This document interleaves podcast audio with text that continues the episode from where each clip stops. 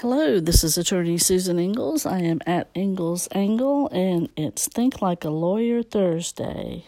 You come in here with a skull full of mush, and you leave thinking like a lawyer. Today I want to talk about reverse mortgages. A reverse mortgage loan is secured by your home just like any other mortgage. But it's called a reverse mortgage because you're not making monthly payments. Typically, with a reverse mortgage, either the mortgage company is making payments to you, or they've given you a lump sum of money, or they've just given you a line of credit, and all of that is secured by a mortgage on your house. So just like with a regular mortgage loan, the lender can foreclose on your home if you violate the terms. But unlike most other regular mortgages, as I've said, there's no monthly payments. So the loan balance is typically due with interest at the time of some sort of triggering event, and that is usually on your death or upon you moving out of the home and not having it as your permanent residence anymore. There's a limit on how much you can borrow, and it's usually based on your age, and of course on whatever the value of your home is. Also, your credit score is not as important with a reverse mortgage because there's not going to be a monthly payment that you have to show that you can afford. Mainly, they're just concerned that you're able to pay the taxes and the insurance. So, is the reverse mortgage a good idea? Well, an article published on the National Consumer Law Center website, which is nclc.org, says that a reverse mortgage is not a good idea for most people. And it mostly depends on why you need the money. So, for example, a reverse mortgage does not make sense if you're just getting it to pay off old credit card bills or medical debt, because those may no longer even be charging you interest. They may never even sue you to collect that money. On the other hand, not being able to pay your car loan, utility bills, or your regular mortgage can have devastating consequences. And the cost of a reverse mortgage might make sense in that situation, if that is a risk that you are encountering.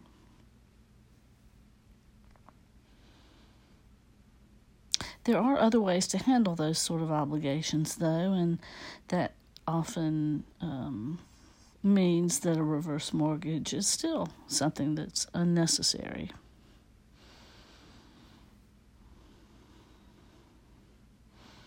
You might also, consider a reverse mortgage if you're in some sort of a, cycle of paying enormous amounts of interest, in the hundreds of % on a series of small loans that can really add up to thousands of dollars of interest being paid every year.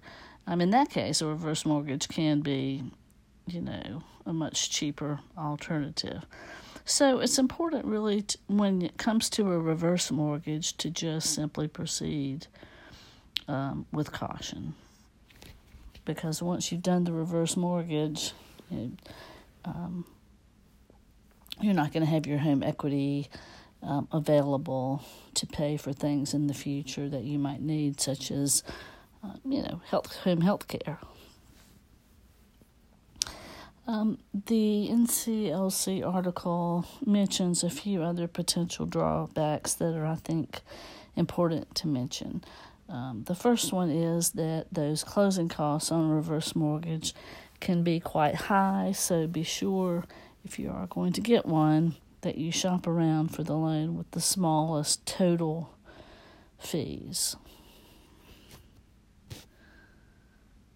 and it can be more costly if you're only going to be living in your home for a few more years. Second, the amount of cash that you are able to get in a reverse mortgage may not actually meet the needs that you have that caused you to want to get one in the first place. Third, you're paying interest, insurance, and servicing fees on a reverse mortgage, so that even if it's just a line of credit and you don't draw down a lot of money, over time that obligation can grow because it is accruing interest, and you're paying fees, you're paying your taxes and insurance, of course. Then, if you decide you want to sell the home, you may end up with a surprisingly large loan balance.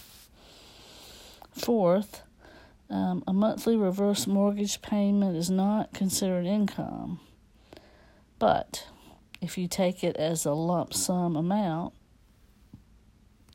while that money is in your hands, it can be considered an asset that can affect your eligibility for government benefits that are means tested, like Supplemental Security Income, SSI, Medicaid, or even food stamps.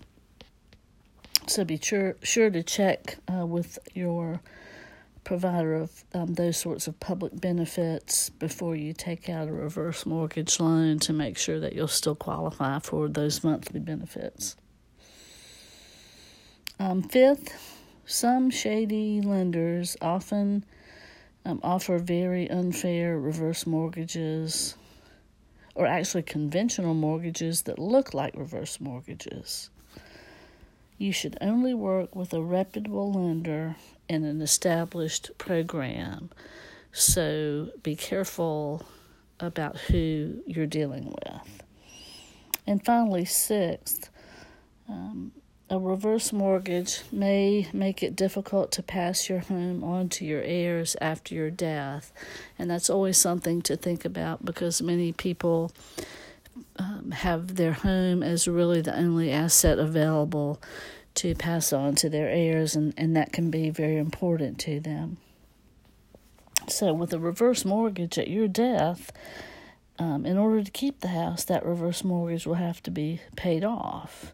And that's different from a regular mortgage because, actually with a regular mortgage, your heirs could simply keep making the monthly payments on that mortgage.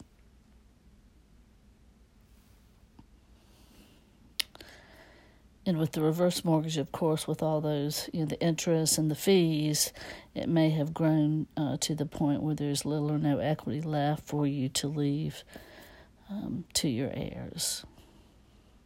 Using your home equity now and leaving less for your heirs may be the right decision if you do need the money now, but just be aware of what it may mean for the future.